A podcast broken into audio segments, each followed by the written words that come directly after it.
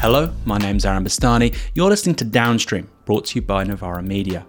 I've spent the last several days at Labour Party conference in Brighton, and among other people, I spoke to Nina Turner, the co chair of the 2020 Bernie Sanders campaign. We discussed a great many things from the Biden presidency to the possibility of Donald Trump rearing his head again in 2024.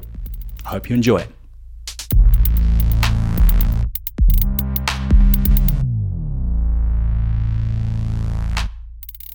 Senator Nina Turner, co-chair of the 2020 Bernie Sanders presidential campaign. Welcome to Novara Media. Welcome to Brighton. How are you doing? Thank you. I'm doing well. A little jet lag, but fantastic. You must be a little bit tired coming all the way from the States and having such a fully booked itinerary. A little bit, but as much as I am tired because of the time difference, I feel energized by the spirit and to be with comrades, if you will, fighting the same fight that we're fighting over in the United States.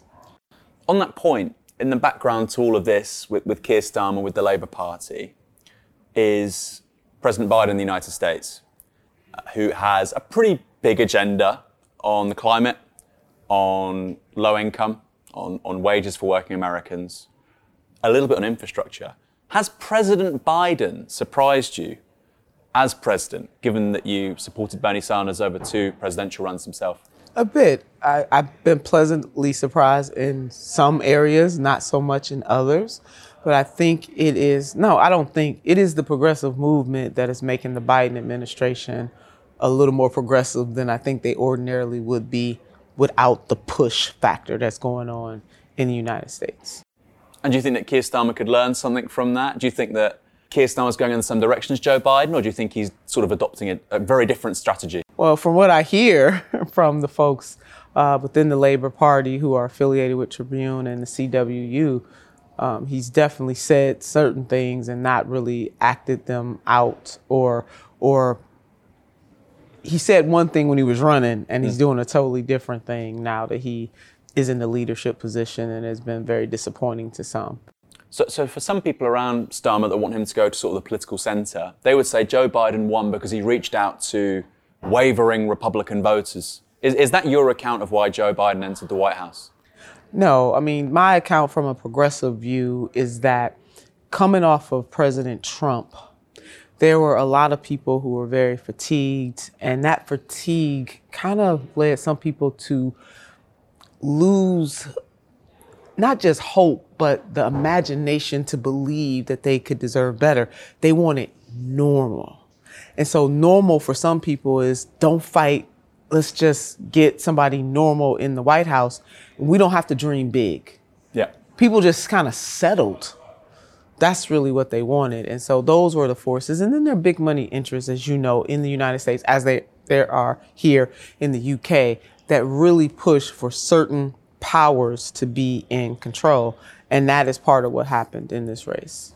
Do you think that there's a sort of resemblance then between what happened with Trump in the US, and I'm, I'm not a big fan of making these kinds of analogies, but between Trump in the US and, and Boris Johnson here, because I think, again, from a centrist perspective here, they say, well, we just need to copy a pitch to normal as Labour and we can win. Yes, most definitely. The similarities. I mean, we were, I was with a Uber driver earlier today, and he was making that comparison between Mr. Trump and, and, uh, and Mr.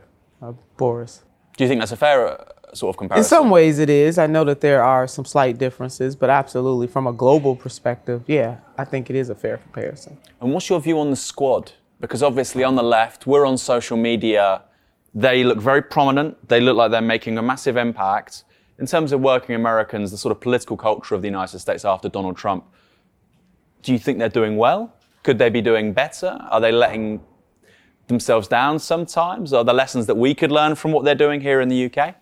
Overall, I would say they're doing well. It is hard when you are going up against the status quo and things don't happen automatically. You're going to win some, you're going to lose some. But when you are in the non status quo position, when you're fighting against the machine, the setbacks seem very daunting and overwhelming, and they are there would be some on the progressive left who say that the squad is not doing enough. And I'm okay with it. I am not somebody that says you have to follow my line or believe what I believe or think what I think. There is a however to that. A lot of people who have never had to govern never had to be up against the machine, up close and personal. Sometimes from the outside, you can push harder and deeper than you can when you are on the inside trying to maneuver so that you actually get the change that is necessary. So in some circles on the progressive left, I think that the members of the squad are being judged too harshly. And that's not to say that they shouldn't be critiqued because nobody is above critique. And let me give you a, a, good example of why it matters who we elect. Congresswoman Cori Bush, who, you know, she calls me Big Sis. I love her. She loves me. So we have a personal relationship, not just a professional relationship. She was supposed to come into the Ohio 11th district. As you know, I ran for Congress this cycle.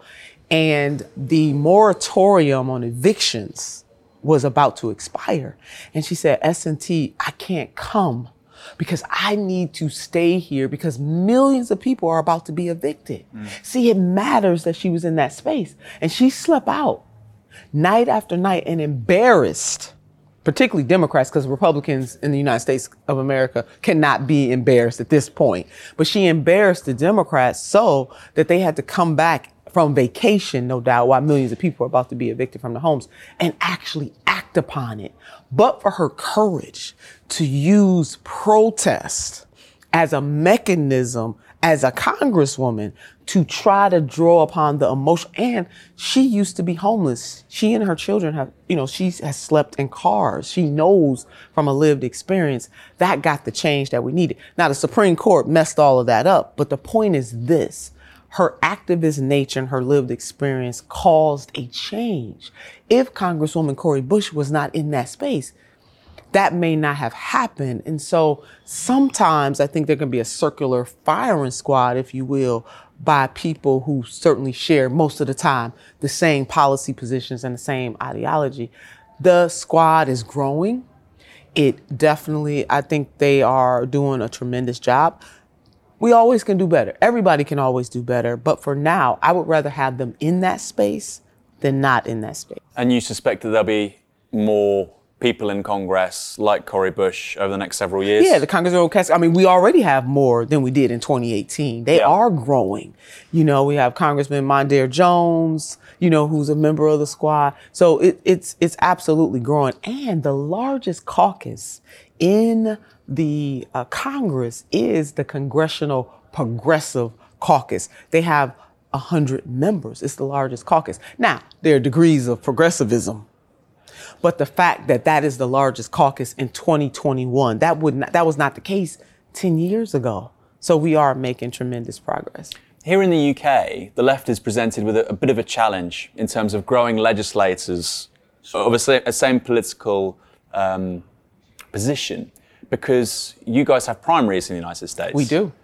And when here in the UK, the Labour left tried to introduce something quite similar, mandatory selection, they were labelled as Stalinists by the British press, even by the Labour Party.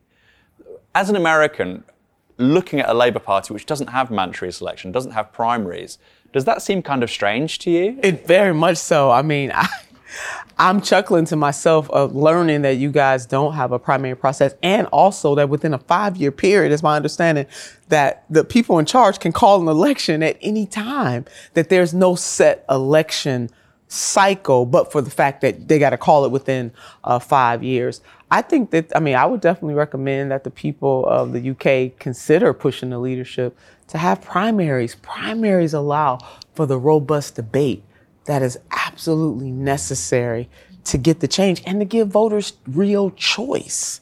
I think that I think you guys would benefit from that. Well, the thing is, Keir Starmer appears to want to go away from that because, of course, reforms in the last week have been about concentrating power at Westminster. You're very experienced with pitching these ideas to a, a big audience, twice with Bernie Sanders. The idea of concentrating power, whether it's at Westminster or Washington, how do you think that goes down with most voters? Most voters in this moment, especially people who are the working class, and that is the majority of people, unless you are a trust fund person, you are of the working class. Now, there are different levels to the working class, but you are of the working class. If you are on the lower socioeconomic rung of the working class, you are constantly in survival mode. And so you don't necessarily have the luxury to be following what's happening in Westminster or what is happening in DC. And in some cases, you may not even come out to vote.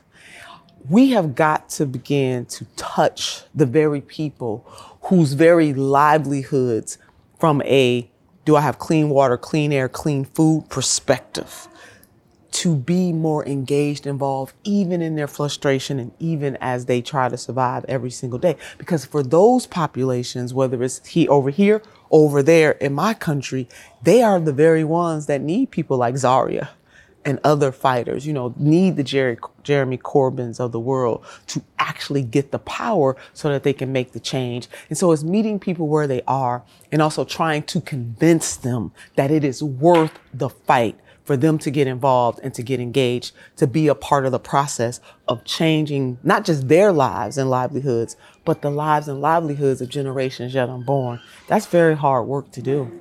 The antagonism that, that there has been from, from Keir Starmer to Jeremy Corbyn, again, there's an analogue here, which is Sanders and, and, um, and Joe Biden. Joe Biden clearly made a decision to not embrace Bernie Sanders, but to work constructively with him or, or to, to at least collaborate with him. Keir Starmer's done something really different.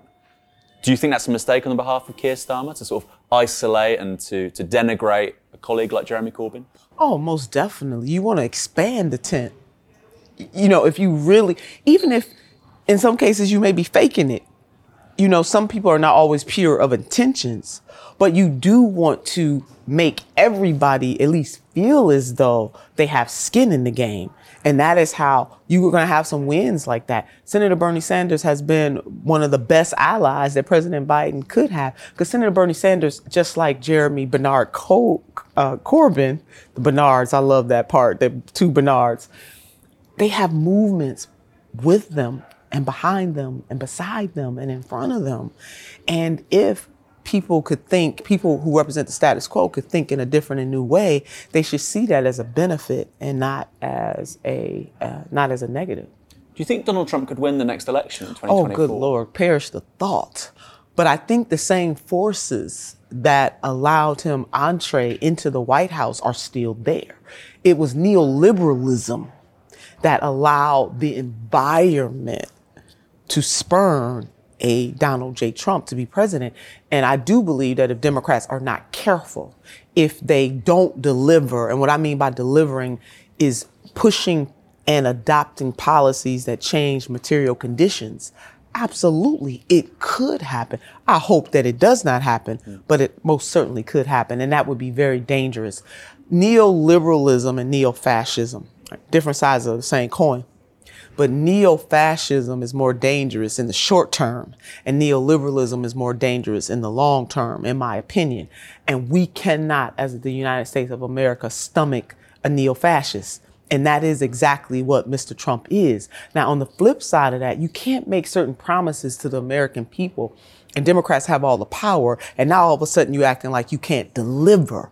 That is problematic. So, yes, it could happen. Do I hope to God it doesn't happen? Yeah.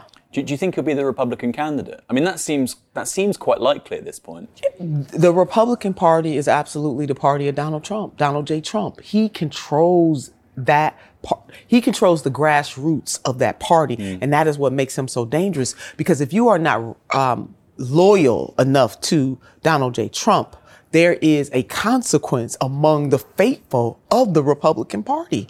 And the Republican Party has a decision to make. Is it going to continue to devolve into neo-fascism or is it going to take the party back? Since we have a two-party system in the United States of America, even though I am a Democrat, I'm a hell-raising humanitarian, you know, uh, unbought and unbossed, to quote uh, Congresswoman Shirley Chisholm type of Democrat, I do want, for the sake of representative democracy, to have two parties by which people can choose from and not one that has allowed the fringe, and I mean the absolute fringe who believe in absolutely nothing that edifies humanity.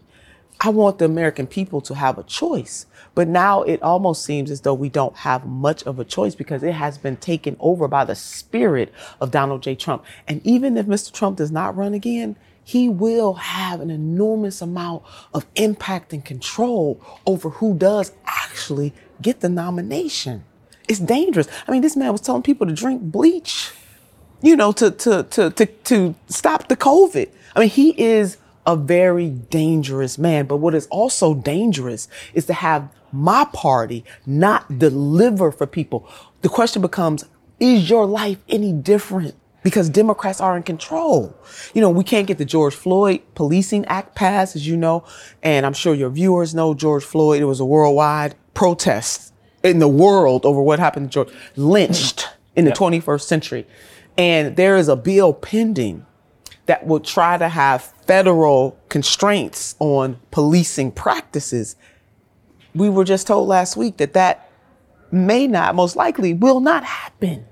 We have a filibuster that allows for the the the Senate to stall out, that you have to have a super majority to pass anything in the United States Senate. But in 2020, the American voter was told, vote for the Democrats and things are going to be different. Meanwhile, back at the ranch, Democrats are being held hostage, not only by Republicans, but also by members of the Democratic Party, two in particular, Senator Joe Manchin from West Virginia and Senator Christian, uh, Kyrsten uh, Sinema from Arizona. And I call them the shadow president and shadow vice president because they, they, they, they've halted everything. Right now, President Biden is trying to push forward, as you know, a $3.5 trillion infrastructure bill that deals with hard infrastructure like roads and bridges and soft infrastructure um, like, you know, services. And those two are holding it up. There's a there's a, um, a component to that to deal with the high cost of prescription drugs in the United States of America. You got Sen- uh, Senator Sinema saying she doesn't support it because of the filibuster. Those two are given an inordinate amount of power, just as the Republicans are. So we are going to have a problem, I believe, in 2022, convincing voters that change will come if the Democrats are in control. So this this this strand within the Democratic Party of not recognizing the downside of doing precisely that. How big is it? Because you mentioned two senators, but would you include sort of the Democratic leadership within that category, or do you think they recognize the potential pitfalls of not keeping to their word? Do they recognize it? Maybe. Do they give a damn? I'm not so sure. I want to use, go back to the story I told you about Congresswoman Cori Bush. Why would you go on holiday when you know that millions of people are about to be evicted from their homes. Just Republicans and Democrats just cavalierly left the Capitol to go on vacation. And it was only because of one congresswoman, and then others of the squad did join her, but it was her vision to say, you know what, I am going to sleep out here on these steps until somebody moves. That we can't blame that on the Republicans. The Democrats left. So the question becomes, what is the difference between the Democratic Party and the Republican Party? They both are controlled by corporatist interests. And a lot of elected officials, especially in the, on the federal level, have, they don't have a lived experience. So they cannot relate to what the everyday poor American is going through. That is a problem because if you are not elected to serve the will and the needs of the people, then who are you elected to serve? Well, in the United States of America, it is legal to bribe politicians. And so big money interests, similar to here, went out most of the time. No matter what the people want, because poll after poll shows that Americans want universal health care. They want a $15 hour minimum wage. You guys in the labor, the Labor Party was able to push, you know, push that here um, you know, they they want to make sure that people have decent homes. They want clean air. They they believe in the Green Deal, New Deal. So the question becomes: if the majority of the American people, no matter how they politically identify, want these things, why aren't the politicians in Washington providing these things? It is because they are owned wholesale, not all of them, but far too many of them by the big moneyed interests in the United States of America. And this is a global, right? This is a global fight. You ran in a special election uh, in Ohio, congressional special election. You came really close to winning, single figure percentage points. Yes. Are you going to run again? We will see. I'm keeping all options on the table. This is a redistricting time within the United States of America. We have a census every 10 years. And then after the census, in every state, the lines are redrawn. And so uh, I am going to consider, I am considering all things are on the table. So many people want to see me run for office again. We will see. I think no matter what I decide to do, I'm always going to continue to be in the liberation struggle. in some form or fashion, which which is why I am here and so grateful for CWU and uh, tr- the Tribune magazine for inviting me to be here to show international solidarity for the struggle of working people. 2028, who's going to be the Democratic candidate for the White House? Oh, good lord! Well, we jump into 2028, we got to deal with 2024. Oh, I know. I bet best case Yeah. scenario, we think Trump's the candidate for the Republican Party, but he loses. Best, best case scenario. Yeah. I'm with you on that. You know, I'm not sure. I don't know what is going to happen. I mean, that's that's a short time away, but it's also a long time. So I'm not so sure who's going to emerge. But I hope that more progressives will run for the presidency of the United States of America. Thank you very much, Nina Turner. It's been a real pleasure to interview you. Thanks for having me.